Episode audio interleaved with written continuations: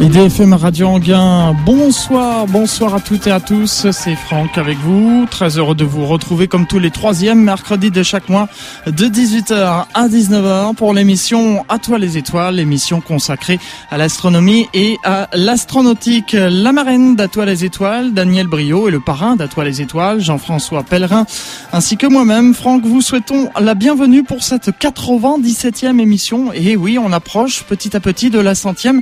D'ailleurs, je peux déjà vous dire que il y aura une émission spéciale hein, pour euh, célébrer la centième, mais on, on en reparlera d'ici là, bien sûr. Ce sera en février 2013.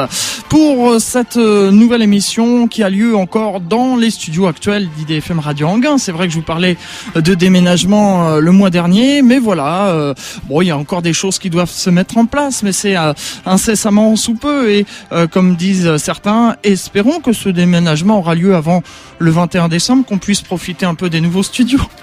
non, mais je vous rassure, il n'y aura pas de fin du monde. Hein. Ça fait longtemps, plusieurs fois qu'on nous dit ça, euh, notamment le 11 août 1999, euh, lors de l'éclipse euh, totale de Soleil. Et vous voyez, on est encore là et on sera encore là, bien sûr, pour des années à venir. Nous sommes ensemble donc jusqu'à 19h pour cette émission À toi les étoiles. Et le thème ce soir, eh bien, c'est l'histoire de Jean Kepler au cinéma, l'œil de l'astronome. Et mon invité ce soir est euh, Stan Neumann, qui est réalisateur de documentaires. Monsieur Neumann, bonsoir. Bonsoir. Merci d'être venu euh, dans les studios d'IDFM Radio Anguin pour euh, parler donc de ce film. Avant de démarrer cette émission, eh bien, je rappelle aux auditeurs qui peuvent nous appeler pour poser des questions au 01 34 12 12 22 01 34 12 12 22.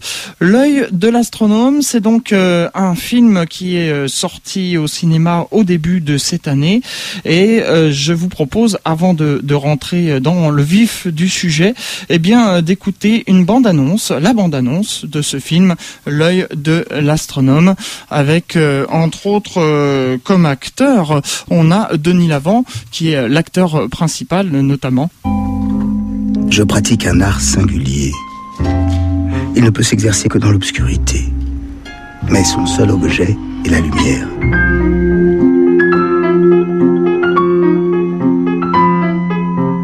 Le soir du 31 août, nous avons pu, pour la première fois, observer la Lune au télescope.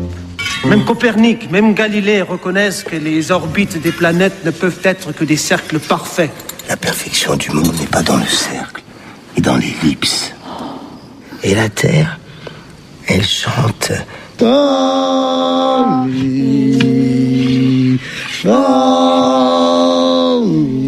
Le 2 septembre, à 2 heures du matin, nous avons pu observer Jupiter à son lever et voir pour la première fois les nouveaux astres de Galilée.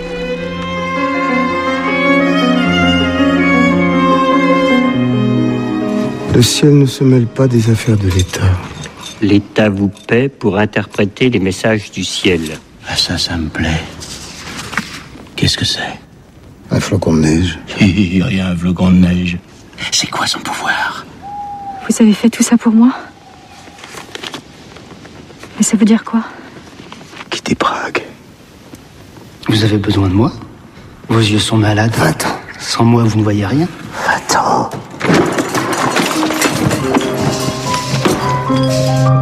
Et si le télescope montrait des choses qui n'existent pas? Alors ça serait la plus extraordinaire des inventions.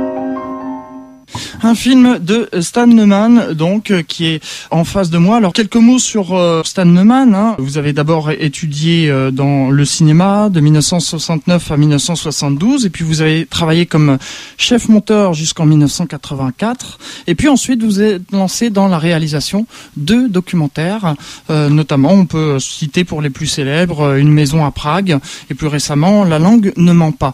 Alors, petite question comme ça, est-ce que vous êtes passionné par l'astronomie? Euh, non. Non, du tout.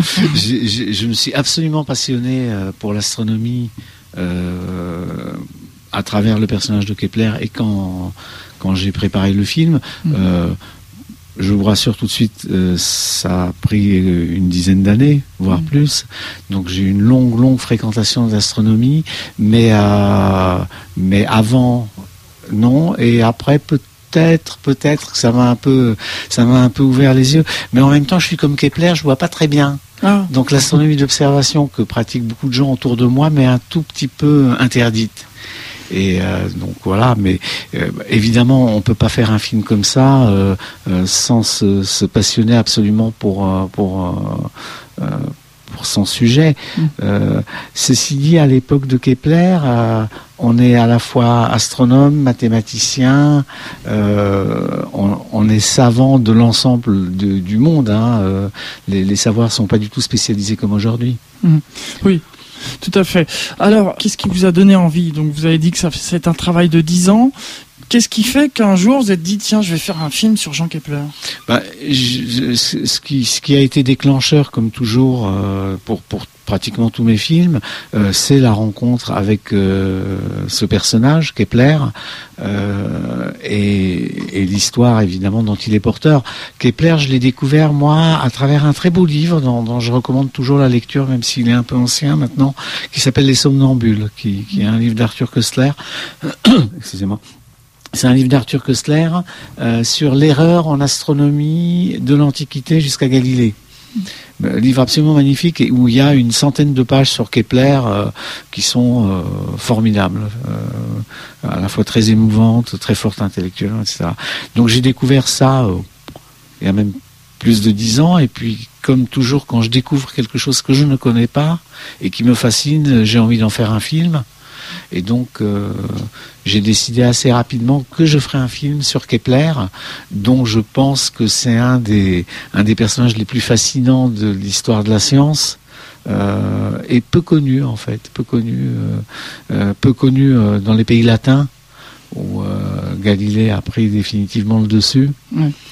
Voilà, donc euh, il y a eu cette fascination-là pour, pour, pour un personnage et le, le courage qu'il lui a fallu euh, pour secouer euh, toute, la, toute la structure de la science de son époque. essentiellement l'astronomie, mais aussi énormément l'optique. Mm. Et voilà, j'ai eu envie de, j'ai, eu envie d'en faire un film. Hein. C'est, après, c'est des chemins très très longs, hein, parce que euh, le temps de l'écrire, euh, le, temps d'arriver à monter la production. Évidemment, pendant ce temps-là, j'ai fait, fait une trentaine de films. Alors, justement, sur l'écriture de ce film, comme vous dites que vous n'étiez pas euh, vraiment intéressé par l'astronomie, vous êtes référencé auprès de, de scientifiques, d'astronomes? Alors, si vous voulez, j'ai fait, j'ai fait, euh, je, dois nuancer quand même euh, euh, ma, réponse de tout à l'heure, parce que si vous mm. voulez, en fait, Kepler est vraiment à l'intersection de l'astronomie et de l'optique, c'est-à-dire au moment du film, en fait, il va poser les bases de l'astronomie moderne, les trajectoires elliptiques, etc. Et en même temps, il va poser les bases de l'optique moderne. Euh, l'histoire que raconte le film, pour que, pour, que, pour que les gens comprennent un peu pourquoi je réponds comme ça, c'est en fait, je raconte les dix nuits pendant lesquelles Kepler a pu jouer pour la première fois avec le premier télescope de Galilée. Voilà. Et donc euh, l'optique euh, est aussi importante que l'astronomie. Et autant je peux dire que l'astronomie est quelque chose qui, qui m'est un tout petit peu étranger, autant l'optique évidemment et les, problèmes de l'œil, euh, de la vision humaine pour un cinéaste, c'est des questions avec lesquelles on vit absolument tous les jours. Hein. Donc ça, c'est des questions qui me sont familières. Alors ensuite, pour vous répondre plus précisément, j'ai fait comme j'ai fait avec tous mes films, c'est-à-dire dans un premier temps je, je, suis parti alors que je n'ai aucune formation scientifique. Hein, j'ai arrêté les, les, maths en seconde. À mon époque, c'était possible. J'ai aucune formation scientifique, mais j'étais tellement fasciné par cet univers-là que je suis parti tout seul dans l'exploration euh, euh des grands thèmes euh, keplériens, des grands livres keplériens, de la pensée de Kepler, euh, tout seul avec d'énormes difficultés. Par moments, je, je vais m'y reprendre à dix fois avant de, de comprendre de quoi ça parlait. Mais j'avais besoin de faire ce chemin-là. Je fais ça sur tous mes films, c'est-à-dire j'apprends moi. c'est un long processus de, découverte et d'apprentissage et qui nourrit le film. Et évidemment, une fois que j'ai fini d'écrire le scénario, la première chose que j'ai fait, c'est j'ai appelé euh, euh, Marc Lachaiseret et Jean-Pierre Luminet, euh, qui tous les deux ont, joué le rôle de gardien de but, hein, c'est-à-dire mm. ils ont vérifié que, que ça se tenait, qu'il n'y avait pas d'absurdité. j'ai eu des échanges très très riches avec eux, mais plus en termes de vérification euh, qu'en termes d'écriture proprement dite, que j'ai gardé. Euh, voilà. D'un autre côté, donc pendant le processus d'écriture et de conception, j'ai refusé de travailler avec des scientifiques et de façon absolument symétrique, j'ai refusé de travailler avec des scénaristes professionnels, bien que moi je sois plutôt classé comme documentariste, mmh. donc je ne suis pas rodé à, comme comme on l'est quand on est réalisateur de fiction. Mm. Mais je voulais ça aussi pour les mêmes raisons pour avoir le plaisir de découvrir des choses pour moi euh, et d'en faire un film euh, euh, qui ne tombe pas dans les dans les dans la routine habituelle voilà. Oui, parce qu'il faut expliquer aux auditeurs que quand je dis que ça raconte la vie de, Jean Kepler, c'est pas au moment où il a commencé à s'intéresser à l'astronomie jusqu'à sa mort. C'est vraiment ces dix nuits où euh, il a reçu la lunette de, de, ah. Galilée. C'est dix nuits d'observation astronomique euh, avec cette lunette qui marche pas très bien. Mhm. avec euh, toute une série de tensions autour de Kepler, parce que Kepler à ce moment-là est le mathématicien impérial de Rodolphe II, qui est théoriquement le plus grand souverain d'Europe, hein, l'empereur du Saint-Empire germanique, mais qui est ce qu'on appelait à l'époque euh, un empereur mélancolique, c'est-à-dire en fait il est, il est quand même au bord de la folie, et qui est dans les derniers mois de son règne. Donc c'est un contexte très troublé et Kepler euh, a la possibilité d'avoir la lunette entre les mains uniquement pour dix nuits et il va se lancer donc dans l'observation astronomique avec la lunette. C'est la première fois que, que l'homme peut voir au-delà de ce qu'il ce qu'il voit à l'œil nu, mais en même temps il va faire quelque chose que Galilée lui-même n'a pas su faire, euh, il va démonter la lunette et il va en, faire la théorie. Mm. Euh, parce qu'un des grands reproches qu'on a fait à Galilée au moment où il a rendu public ses premières observations à la lunette, c'est qu'il était absolument incapable de les justifier mathématiquement. Galilée a mis au point la première lunette par tâtonnement, en, empruntant l'idée, pour parler poliment, euh, à des opticiens hollandais, et en profitant du fait qu'il était à Venise, donc qu'il avait de formidables tailleurs de verre, donc il pouvait construire un instrument extrêmement puissant. Mais il ne comprenait pas comment ça marchait. Et donc, du point de vue scientifique, ces résultats n'étaient absolument pas validés. Et on le voit d'ailleurs dans le film démonter cette lunette pour essayer d'en comprendre le fonctionnement. Oui, parce que Kepler, Kepler a, compris quelques années avant, hein, euh, euh, mais au moment de la lunette, ça devient évidemment critique. Kepler a compris que l'astronomie, qui à l'époque est uniquement une astronomie d'observation, hein, et, et, à part, c'est pas du tout l'astronomie d'aujourd'hui, hein, c'est une astronomie euh, qui se fait avec les yeux. il a compris que si on ne comprenait pas l'optique, on ne pouvait pas valider les, les observations astronomiques. Donc il, va faire une révolution optique aussi importante d'une certaine manière que euh, la révolution astronomique. Euh, il est le premier tout simplement à expliquer correctement le fonctionnement de la chambre noire et le fonctionnement de l'œil humain. Mhm. C'est le premier. Et il est le premier pendant pendant ces dix nuits qui font l'objet de, mon film, euh, il invente le mot dioptrie il, fonde vraiment les bases sur lesquelles Descartes va ensuite pouvoir, 20 euh, ans plus tard, construire son optique à lui. Bien sûr. Je me suis permis de, prendre quelques petits extraits du film qu'on peut euh, d'ailleurs retrouver sur des, sites internet. Et justement, je vous propose d'écouter bah, quand la lunette arrive, quand cette fameuse lunette arrive et qu'il l'installe euh, sur le, support et qui le pointe sur la Bible, qui est à, éloignée de 10 pas. Donc on écoute cet extrait. 1, 2, 3, 4, 5, 6, 7, 8, 9, 10. 10 pas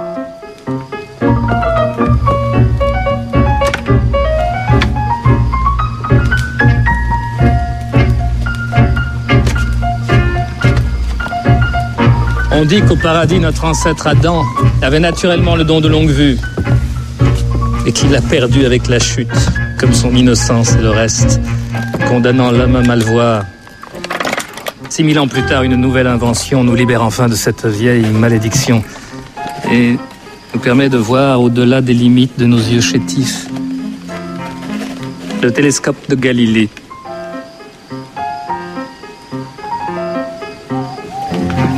Collez votre œil ici et fermez l'autre.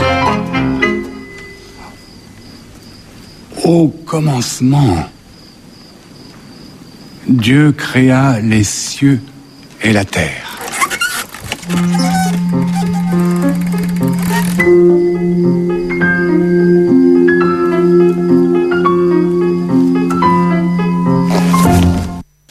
Voilà donc pour cet extrait. Vous vouliez réagir sur cet extrait? Oui, c'est-à-dire ça. on est à un moment, on est en 1610, hein, on est mhm. fin fin août, début septembre 1610, et on est à un moment de bascule absolument extraordinaire dans l'histoire de l'humanité. C'est que pour la première fois, grâce à la lunette de Galilée, hein, que, que Galilée a mis au point six mois plus tôt, pour la première fois, on peut voir au-delà de, ce que montre, de ce qu'on voit à l'œil nu. Aujourd'hui, on réalise pas ce que ça veut dire, mais pour les gens à l'époque, c'était une révolution euh, euh, énorme, énorme. Parce que pour la pour la première fois, euh, on pouvait s'affranchir des limites des sens. Mm. C'est le début d'un long processus dans, le, dans, lequel on vit encore aujourd'hui.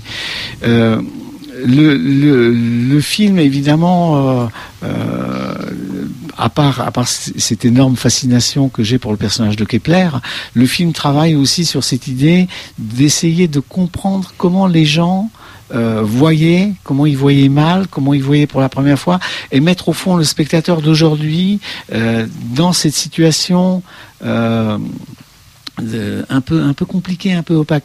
Euh, pour dire les choses autrement, euh, la plupart des films de fiction qui sont consacrés à de grands héros de la science euh, fonctionnent de façon rétrospective. Hmm. C'est-à-dire les films sont faits à partir d'aujourd'hui. On sait que Galilée avait raison, que les autres étaient tous des, des idiots.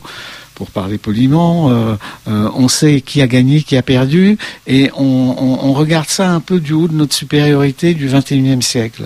Moi, j'ai voulu faire un film où on oublie ça, et où on voit aussi mal, d'une certaine manière, euh, avec les mêmes doutes, les mêmes interrogations, la même difficulté pour comprendre ce qui se passe que les gens de 1610. C'est au fond qu'on partage euh, un tout petit peu pendant l'heure du film leur expérience. Par exemple, le film ne se passe que de nuit, et les nuits que je filme, les nuits d'observation astronomique, eh ben, on les éclaire uniquement avec des bougies et des lampes à huile sans lumière électrique. Le film est fait comme ça, ce qui donne à la fois une image euh, extrêmement belle, extrêmement riche, et en même temps, euh, euh, c'est un peu compliqué parce qu'il y a beaucoup de noir, hein, mais c'est comme ça que les gens vivaient, et c'est ça que j'avais envie de, de recréer pour le proposer comme une expérience aux spectateurs d'aujourd'hui. Alors on va s'interrompre quelques instants, euh, Stan Neumann, euh, le temps de laisser aux auditeurs euh, digérer toutes ces informations. On va écouter Marc Lavoine avec son titre J'ai vu la lumière. Et on se retrouve juste après pour la suite de cette émission À toi les étoiles. IDFM 98 FM, toujours plus de proximité. Pour vous. Retour dans les studios d'IDFM Radio Anguin pour euh, cette émission À toi les étoiles. Je vous rappelle que le thème aujourd'hui, c'est l'histoire de Jean Kepler au cinéma, l'œil de l'astronome. On m'a appelé tout à l'heure au téléphone. Je vous rappelle aussi que l'invité, oui, est Stan Neumann, qui est réalisateur de documentaires, entre autres. Et euh, donc, je disais qu'on m'avait appelé tout à l'heure au téléphone, puisqu'on m'a dit Jean Kepler, on pensait plutôt que c'était Johann Kepler. Donc, petite euh, correction, en fait, c'est la traduction française, quoi. Hein. C'est Jean, Johannes. Voilà. C'est, oui, mais vous savez, avec ça, il faut être un peu prudent. Par exemple, moi, mon film, euh, euh, mes acteurs s'expriment tout naturellement en français. Euh, les, les, les choses qu'ils disent et, qui sont souvent des échanges scientifiques, ils les faisaient pas en allemand. Ils étaient germanophones, mais ils les faisaient pas en allemand. Ils les faisaient en latin. Ah Donc, vous voyez, Jean Johannes. Voilà, c'était Yann, Yann, Yann, voilà, c'était juste pour euh, la petite précision. On va parler maintenant des techniques de tournage. Vous, vous disiez justement avant cette pause musicale, donc il n'y avait pas euh, d'éclairage électrique, tout était fait à la bougie. Oui, parce que euh, si vous voulez. le, le, peu de choses que, que, je savais avant de commencer de l'astronomie d'observation, c'est qu'il faut faire la chasse à toutes les sources lumineuses. Oui. Et donc j'ai très vite eu euh, envie de filmer comme comme on est dans les conditions réelles de, de, de l'astronomie, en plus de cette époque-là. Voilà. Euh, J'avais pas envie de faire un film euh, euh où, où, on voit trop bien, puisque ces gens-là ne voyaient pas bien. Ils, ils, vivaient, ils avaient une expérience du noir dont on n'a plus idée en fait. Mhm.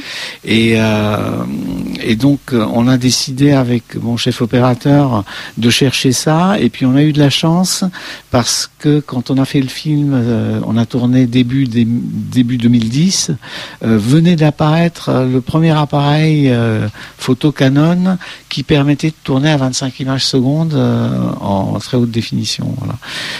et contrairement aux caméras euh, qui ont toujours des sensibilités très très basses. Les appareils photo euh, Canon ou Nikon, hein, c'est le même, même type de technologie, peuvent monter à des sensibilités très très élevées. Mm. Donc on a tourné le film euh, dans des conditions absolument uniques et tout, tout, à fait nouvelles pour à ce moment-là, et qui nous permettaient d'éclairer une scène avec deux bougies, réellement, rien d'autre. Mhm. Rien d'autre. Et ça a été un très grand plaisir parce que subitement, euh, euh, si vous voulez, le, recréer avec de la lumière électrique euh, une flamme de bougie, c'est tout à fait possible. Le cinéma le fait depuis un siècle, mais ça demande un déploiement de moyens mais monstrueux. Le film, évidemment, était fauché. Hein, je pourrais vous expliquer pourquoi. Et donc pour nous, ça a été magique parce que subitement, de façon extrêmement simple, extrêmement naturelle, on pouvait retrouver des des, lumières euh, uniques en fait, uniques. Euh, et filmer bien que ce soit une fiction, bien que j'ai des acteurs qui sont en costume, filmer assez temps euh, sur la question de la lumière de façon quasi quasi documentaire. Mhm. C'est vrai que bon, moi ayant vu le film, c'est vrai que c'est sombre, mais c'est pas gênant en fait. On se met, on est tellement pris par l'histoire que voilà. On...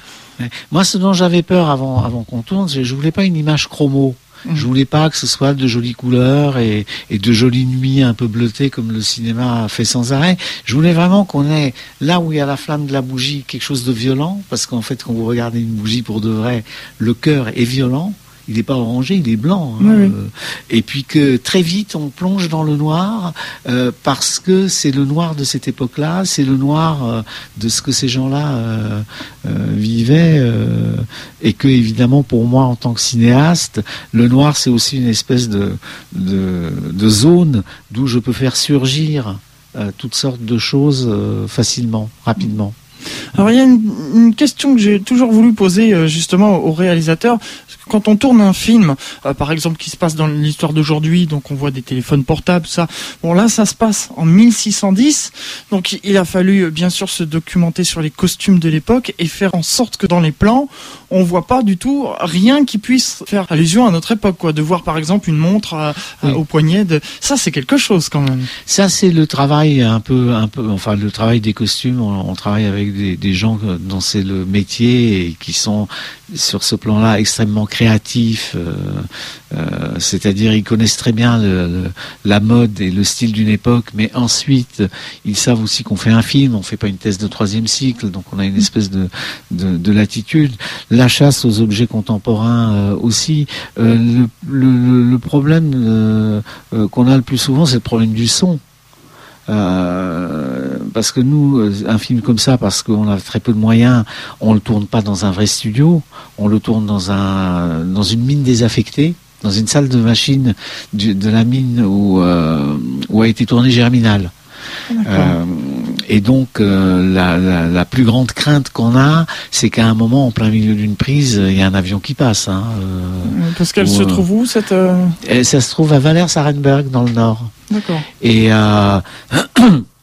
on a tourné là-bas au, départ parce qu'on était vraiment, euh, on n'avait pas de quoi. Si vous voulez, quand vous faites un film comme ça, hein, euh, qui se passe en 1610, bah, c'est simple. Hein. À un moment donné, vous pouvez trouver un décor réel, euh, mais si on trouve un décor réel, château Renaissance, etc., il pose énormément de problèmes pratiques de tournage. Donc l'idéal, c'est de tourner en studio. Mais si vous tournez en studio, vous êtes obligé de reconstruire des murs. Parce que les murs de studio, euh, c'est du, c'est du, c'est du placo euh, insonorisé, mm. avec des petits trous, c'est atroce. alors, dans notre salle de mine, en fait, on avait un truc formidable. On avait une construction du 19e en briques rouges. Et la brique rouge entre le 16e et le 19e, elle n'a pas changé. Donc on pouvait s'appuyer euh, sans avoir à tout reconstruire sur la réalité de ces murs euh, évidemment embelli par la lueur des, des, bougies, euh, euh, par l'obscurité dans laquelle on travaille, et on pouvait filmer vraiment de façon extrêmement, extrêmement économique, hein, tout simplement parce qu'on n'avait pas le, on n'avait pas la possibilité de faire autrement. alors puisque je, je, je, je, parle de ça, je, vais vous, dire autre chose, c'est que mmh. c'est un film on a pu le faire, c'est génial, euh, euh, mais on l'a fait dans des conditions extrêmement difficiles. alors, tous les films se font dans des conditions difficiles, c'est normal, il n'y a pas de cadeau. Mm. Il n'y a, pas de film pour lequel on obtient facilement des financements. Mais là, ça a été particulièrement difficile pour une raison qui, qui, est de mon fait c'est que euh, j'ai décidé très très vite de faire un film de fiction où la seule passion euh, qui occuperait tout l'espace du film était la passion scientifique. C'est-à-dire, j'ai refusé euh, de rajouter les ingrédients habituels euh, euh, qu'on met quand on fait des films sur des, figures du monde de la science, des figures de l'histoire de la science.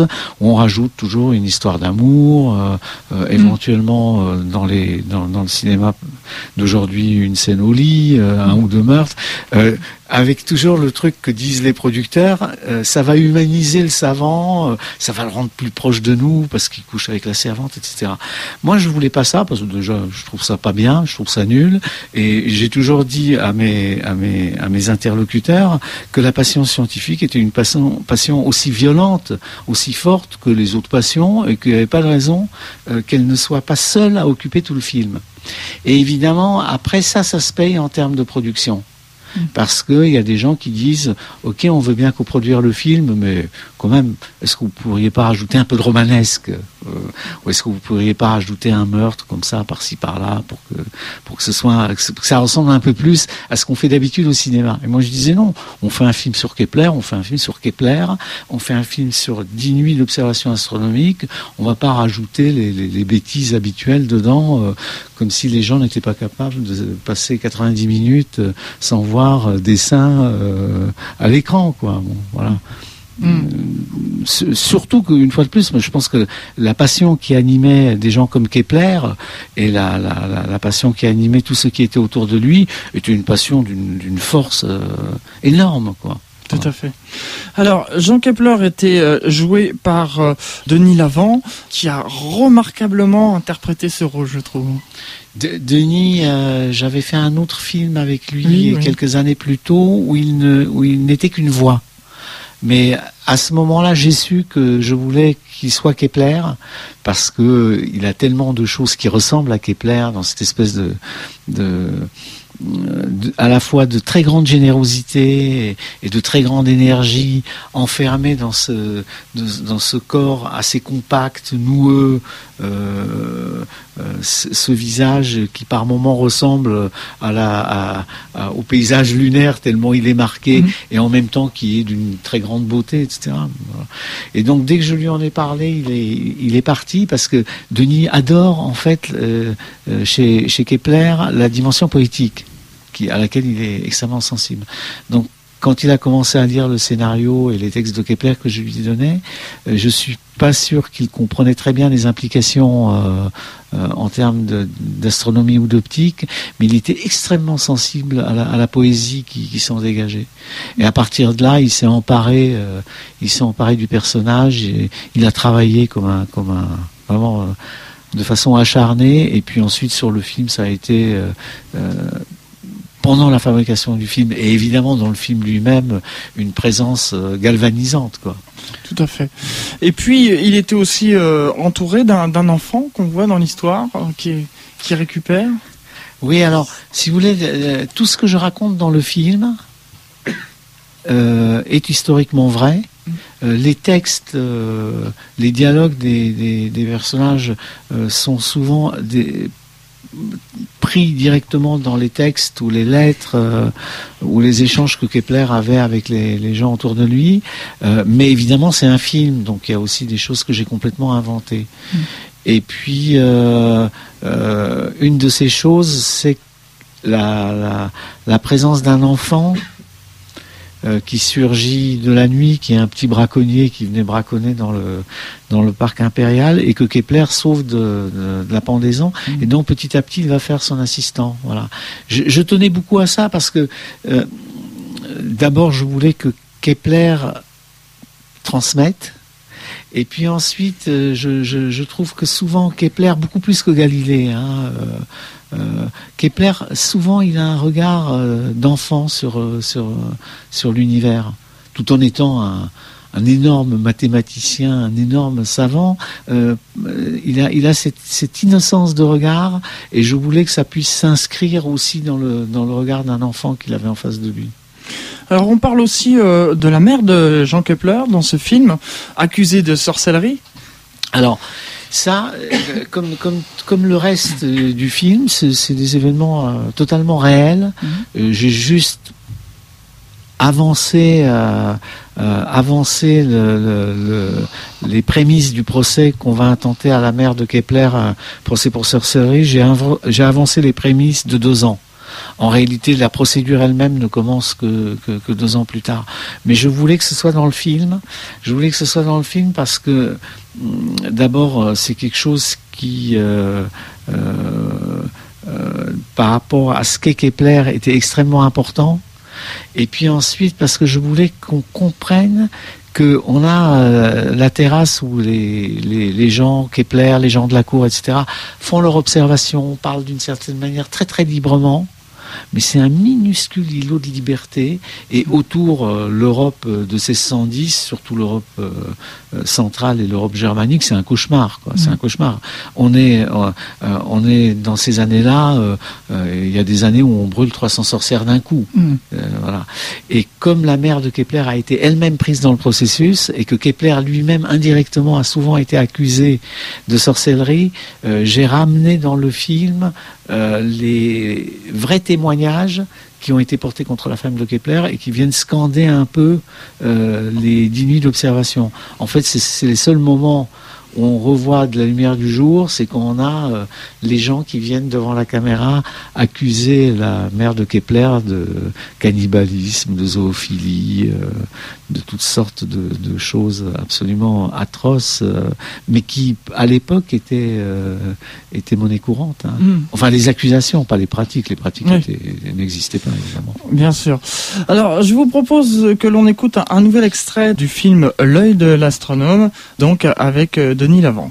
C'est comme dessiner des ombres. Des ombres sur la surface de la Lune. La preuve d'un relief éclairé par le soleil. Des ombres sur une feuille de papier. Qui sait ce qu'elles sont vraiment? Recule. Avance. Doucement, tu es le soleil.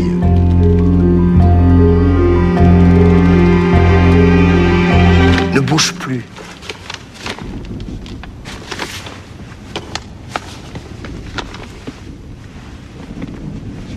Voilà ce que nous avons vu hier. Des creux, des vallées, et les points lumineux dans la partie sombre, des sommets que le soleil touche déjà alors que les pentes et les vallons sont encore dans la nuit. C'est contraire à l'enseignement de l'Église, qui nous apprend que la Lune est une sphère parfaite, lisse comme un miroir, pure comme notre Sainte Vierge. Il vous faudra plus qu'une poterie pour nous convaincre.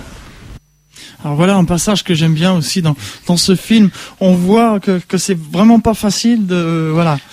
Alors si vous voulez ça c'est intéressant parce qu'on parle de révolution astronomique, on parle de révolution scientifique, mais en fait euh, le film essaye de, d'en parler sans grande majuscule, mais de façon un peu plus précise. Donc euh, euh, qu'est-ce qui se passe précisément? Avec avec la lunette Galilée fait un certain nombre d'observations qui remettent en cause des dogmes euh, de l'astronomie de l'époque. Euh, un de ces dogmes, euh, c'est qu'il y a deux mondes, deux univers. Un univers qui, qui, est l'univers terrestre et qui s'arrête à la Lune, en dessous de la Lune, et qui est régi par les lois physiques que l'on connaît, c'est-à-dire si on lâche un objet, il tombe, et un univers qui commence à la Lune et qui va jusqu'à ce qu'on appelle la sphère des fixes, hein, la, dernière sphère céleste, et où les lois euh, physiques ne s'appliquent pas et où règnent des lois divines, ce qui explique que les planètes, les étoiles ne nous tombent pas dessus. Voilà. Mm. Euh, une des premières découvertes que fait Galilée avec la lunette, c'est que la Lune, qui est censée appartenir à cet univers divin éthéré, en fait, elle ressemble très précisément au relief. euh, enfin, on retrouve de, sur la Lune exactement les mêmes marques que dans le relief terrestre. Donc, qu'elle est de nature de matériel comme la Terre, et non pas comme une espèce de truc euh, boule de cristal, euh, Mhm. etc. Euh, c'est une c'est une énorme révolution que que tout le monde refuse, sauf Kepler, qui avant même d'avoir regardé dans la lunette, dit Galilée a raison. C'est ça la véritable explication des, des, des tâches lunaires. Qu'avant on expliquait en disant euh, que c'était des vapeurs euh, Hmm. entre nous ou la Lune, ou que la Lune était un magnifique miroir et que les taches c'était le reflet des continents terrestres. Voilà. Mm. Donc ça, c'est une des premières découvertes. Il y en a une autre énorme qui est euh, la découverte de ce que Galilée appelle euh, euh, les planètes médicéennes, c'est-à-dire il découvre quatre nouveaux objets autour de Jupiter.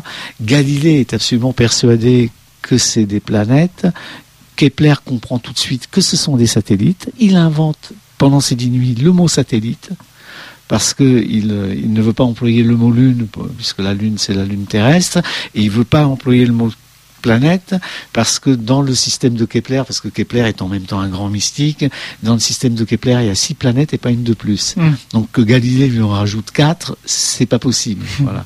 Donc il va inventer le mot satellite, encore une de ces inventions euh, euh, qui, qui- avec laquelle on vit encore aujourd'hui. Donc ça c'est une autre découverte. Et puis il y a une- il- la dernière découverte télescopique, c'est que là où on croyait qu'il y avait 10 étoiles, le télescope, euh, même, avec sa pauvre résolution, permet de voir qu'il y en a 100. Et subitement, les thèses infinitistes, euh, la possibilité que l'univers soit infini, euh, prennent un formidable élan grâce à ça. Ce que Kepler refuse, parce que Kepler, qui est obsédé d'optique, pense que l'astronomie n'existe qu'aussi loin qu'on puisse voir. Donc, euh, dans son système, l'infini est impossible. Il, il a une très belle phrase. Il dit euh, euh, s'il y a un infini, bah, les objets qui sont à l'infini sont invisibles, donc il n'intéresse pas l'astronomie. C'est c'est un un très grand amoureux du visible. Alors, ce qui est intéressant avec ça, si j'ai encore une, une petite seconde pour Oui. aller au bout, pour montrer la complexité des situations, c'est que souvent les gens s'imaginent que euh, Copernic est arrivé et youpi, euh, ça a changé. Copernic, a, son, son livre est paru 50 ans avant. Ah oui. 50 ans avant. Et à ce moment-là, dans toute l'Europe euh, savante, il y a quatre coperniciens, dont Kepler et Galilée, et Galilée ne le dit pas en public. Galilée continue à enseigner la- la- l'astronomie traditionnelle à ce moment-là. Là où c'est intéressant, c'est que toutes les preuves apportées par la lunette, en réalité, ne sont pas décisives dans le débat entre coperniciens et anticoperniciens. Euh, c'est- très drôle parce que souvent les gens pensent que la lunette a été le clou du, cercueil de l'astronomie traditionnelle. Or, toutes les observations que fait Galilée, qui sont absolument énormes parce que notamment elles unifient l'univers. hein, euh, à partir de là, Kepler va pouvoir dire l'univers est régi partout par les mêmes lois qui sont des lois physiques, euh, ne prouvent pas que, que, le système géocentrique est faux Mm. c'est des probabilités. Il y aura une autre observation que va faire Galilée euh, euh, juste après la fin du film. Je date comme ça, euh, ou qu'il rend public après la fin du film, euh, qui est l'observation des phases de Vénus. Alors là, c'est une, une petite preuve euh, qui, qui milite en faveur du système copernicien. Voilà. Mm. Mais petite et pas décisive, pas décisive. Les gens en gros, que euh, Kepler est absolument persuadé que Copernic a raison, que le Soleil est le centre de l'univers, mais quand il, en- quand il l'explique théoriquement, euh, la moitié de ses explications sont des explications de nature religieuse Mm. ou mystique. Il dit, le Soleil est source de toute vie, donc euh, Dieu ne l'aurait jamais mis sur le bord, en train de tourner autour euh, autour de, de la Terre. Et dernière chose par rapport à ça, parce que là aussi les gens font très souvent un contresens sur ça, c'est que on, on- on dit que l'Église refusait euh, le copernicianisme parce qu'il faisait perdre à la Terre son statut euh, noble qui était d'être au centre de l'univers. Voilà. Mais euh, il suffit de lire euh, n'importe quel texte de l'époque pour s'apercevoir que le statut central au centre de l'univers, c'était un statut, c'était le statut le, le plus ignoble qui soit. Parce que c'était justement l'endroit où régnait la, la, la pesanteur, la corruption des corps, euh, la mort. Galilée dit que tant que la Terre est gardée au centre de l'univers, elle est comme un égout. voilà. Donc là aussi, le système copernicien, en, libérant la, Terre, en en faisant une planète parmi d'autres, au fond, il la ramène au régime commun euh, et il l'anoblit plutôt parce qu'elle devient noble comme les planètes euh, et, libérée de cette espèce de prison euh, euh, glauque dans laquelle l'enfermait l'astronomie traditionnelle ptoléméenne. Merci pour ces précisions. On va s'interrompre une seconde fois avec Laurie, le coup de soleil. On est encore dans l'astronomie. Hein. Et, et, puis on se retrouve ensuite pour la suite et, et la fin de cette émission à toi les étoiles. Sur 98 FM, il y a forcément une émission qui vous parle. Alors, pensez-y. Et ce soir, c'est l'émission À toi les étoiles qui vous parle pendant une dizaine de minutes encore pour cette émission À toi les étoiles. Donc, je vous rappelle que le thème, c'est l'histoire de Jean Kepler au cinéma, l'œil de l'astronome, avec comme invité Stan Neumann, qui est le réalisateur de ce film et aussi réalisateur de documentaires. On va continuer donc euh, sur ce film, Monsieur Neumann, et euh, d'autres questions aussi que je voulais vous poser. Alors, dans le film, on voit aussi qu'on parle de l'imagerie. On a d'ailleurs un extrait que, bah tiens, on va le passer justement, cet extrait où on voit euh, Jean Kepler qui euh, fait entrer une, femme dans une chambre noire et lui montre donc une image. Il sort, on voit l'image projetée sur un, rideau. Et alors c'est assez marrant parce que elle touche le rideau, elle regarde même derrière le rideau, elle elle comprend pas de, de voir cette image. On écoute donc euh, l'extrait. Dieu a mis tout son savoir en nous quand il nous a créés. Et il nous le révèle petit à petit avec ces rayons-là, qui entrent dans nos yeux et relient ce qui est en dehors de nous avec ce qui est au plus profond de nous depuis toujours. Venez. Apprendre, c'est comme s'éveiller d'un songe. Maintenant, dites-vous que vous êtes à l'intérieur de votre œil. Ça, c'est la pupille. Et ça, c'est la lumière qui vient en ligne droite du soleil. Mettez-vous à ma place. Ne bougez pas.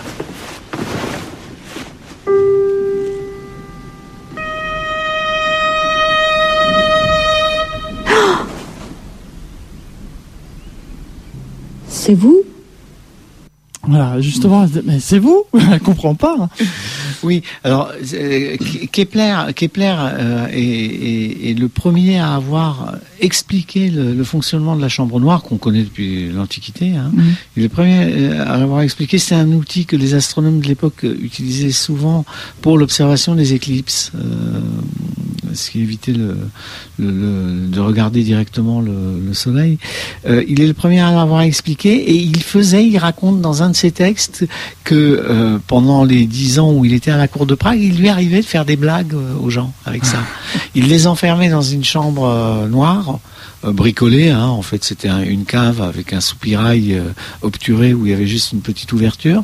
Et puis il se plaçait dehors et il, a, il avait des, des, il raconte des panneaux avec des textes euh, et il les projetait euh, à travers le, système à l'intérieur, et les gens voyaient ces lettres apparaître, et ils croyaient assister à un phénomène miraculeux. Quoi. Mm. Euh, Kepler, quelqu'un qui par ailleurs a énormément d'humour tout le temps, donc il est tout le temps dans...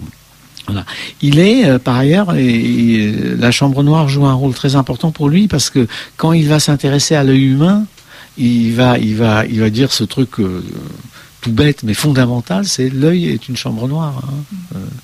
Euh, euh, il va, il va régler le problème sur lequel, alors ça c'est aussi euh, la, beauté de Kepler comme, comme scientifique, c'est-à-dire donc il décrit le premier correctement le système optique de l'œil. Hein, le cristallin est une lentille et l'image se projette sur la rétine. Et évidemment, l'image est inversée. Et donc ça, c'est un obstacle qui arrêtait tout le monde. Hein. Comment on fait l'image pour se redresser Et Kepler a une réponse absolument magnifique à ça. Il dit, il suffit de regarder le nerf optique euh, comme il est tordu pour voir que une fois qu'on a passé le mur de la rétine, les lois de l'optique géométrique ne peuvent plus s'appliquer Donc on ne sait pas. Et on n'a qu'à dire qu'on ne sait pas comment l'image fait pour se redresser. Et ce simple, euh, cette simple frontière euh, de dire jusque-là je sais parce que jusque-là s'appliquent les lois de la géométrie optique et au-delà elles ne s'appliquent plus donc je ne sais pas, euh, c'est la naissance de la science moderne. Parce que la, pensée scientifique, contrairement à la, à la, pensée magique, dit là je ne sais pas. La hmm. pensée magique explique tout. Hein, c'est ce que dit Kepler à un moment euh, quand il dit euh, seuls les fous ont réponse à tout hein, hmm. dans, une discussion qu'il a avec l'empereur Rodolphe. Et la pensée scientifique, elle est capable de dire bah voilà, on sait jusque là et puis au-delà on ne sait pas, on saura plus tard.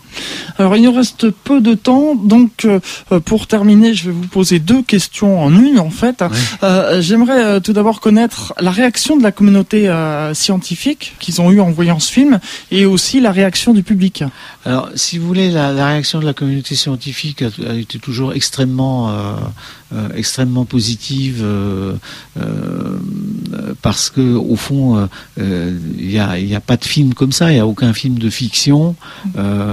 Euh, qui prend la science, euh, même si c'est la science de 1610, de façon aussi frontale et, aussi simple d'une certaine manière. Hein. Donc ça, j'ai toujours eu euh, des retours extrêmement chaleureux. On a été beaucoup soutenu par Ciel et Espace, par, des, par, les revues, par les clubs d'astronomie amateur, etc. Le public, chaque fois que je montre le film à des à, des spectateurs normaux, je suis toujours surpris par la façon dont ils s'y retrouvent. Si vous voulez, le problème du public aujourd'hui, c'est qu'il est habitué à ce qu'on lui explique tout et que euh, le film le prenne au début et qu'ensuite le film le masse, le triture, euh, euh, le cogne, le caresse pendant deux heures. Et mon film, il fait pas ça. Mon film, il raconte des trucs euh, de façon assez, euh, euh, assez simple et il laisse le spectateur, d'une certaine manière, se débrouiller avec. Voilà. Donc les gens, ils sont parfois un tout petit peu déconcertés, mais ils s'y retrouvent très très vite. Mm. Ils s'y retrouvent très très vite à des niveaux divers. Demain, je projette le film à 300 lycéens. bon je suis sûr qu'ils vont un peu bavarder pendant la projection, mais euh, les retours que j'ai sont toujours très chaleureux. Quand je, je, projette à la campagne, en ville, euh, j'ai toujours des, des, retours euh, très forts. Ça m'arrive évidemment aussi parce que parce que le film est, sans concession d'avoir des gens qui me disent mais pourquoi vous expliquez pas tout mm. pourquoi vous nous faites pas un cours d'histoire et un cours de science en même temps? Je leur dis parce que je je, pense que c'est pas ça qu'il faut faire voilà mm. Mais, euh, mais j'ai beaucoup de plaisir euh, dans, les, discussions avec les spectateurs et surtout dans la manière extrêmement simple dont ils prennent le film, euh, naturel au fond. D'accord. Alors c'est donc l'œil de l'astronome. On peut le trouver en vente dans toutes les bonnes crèmeries, euh, également sur Internet. Et vous m'aviez dit hors oui, voilà, c'est-à-dire sur Internet, évidemment, on peut passer par les grands, les, grandes structures qu'on connaît, mais on peut aussi s'adresser directement, euh, aller directement sur le site internet du distributeur qui s'appelle Paradox Film, extrêmement bien nommé pour, euh, pour Kepler. et, euh, et, voilà, et on peut l'acheter chez eux. voilà, et comme Noël arrive, eh bien c'est une belle idée de cadeau à, mettre sous le sapin. Et il faut préciser que c'est le DVD contient en même temps un Blu-ray, oui. et que parfois c'est ce que vous m'avez appris. Voilà, il peut se trouver Blu-ray. Blu-ray, voilà. Donc, euh, vous avez les deux pour le prix d'un. Voilà. Excellent, excellente affaire. voilà. Euh, on arrive au terme de cette émission à toi les étoiles. Stan Neumann, comme le veut la tradition, je demande toujours à l'invité le mot de la fin. Alors pour conclure cette émission, le mot de la fin. Euh, le mot de la fin, c'est que c'est pas un film historique. Hein, en fait, c'est un mhm. film parce que je pense que Kepler est, peut nous peut nous aider à regarder mieux aujourd'hui et pas seulement les étoiles, juste le monde tel qu'il est. Merci euh, Stan Neumann pour votre participation à cette émission à toi les étoiles. Merci aux auditeurs de l'avoir euh, suivi. J'espère que cette émission vous a plu. Dans un instant, le journal de Radio France Internationale. Ensuite, c'est off avec le Mag Music. Et puis à 20h, Country et souvenirs avec Patrick Mollis. Puis l'antenne libre ensuite. Je vous donne rendez-vous le troisième mercredi du mois de décembre. Ce sera le 19 décembre de 18h à 19h. Peut-être dans les nouveaux studios, je ne sais pas. Euh, le thème, ce sera la fin du programme Apollo et ses retombées. Et l'invité ne sera rien d'autre que le parrain d'Atoile les Étoiles, c'est-à-dire Jean-François Pellerin, euh, journaliste et scientifique et conférencier. Il vient d'ouvrir un blog. Je vous invite à aller dessus d'ailleurs. C'est http aventure dans l'espace tout attaché .overblog.com donc aventure dans l'espace.overblog.com. La marraine d'Atoile les Étoiles, Daniel Brio et le parrain d'Atoile les Étoiles, Jean-François Pellerin et moi-même vous souhaitons une bonne soirée et rendez-vous donc le 19 décembre pour la dernière émission Atoile les Étoiles de l'année 2012. Et merci encore à Stan Neumann. IDFM 98 FM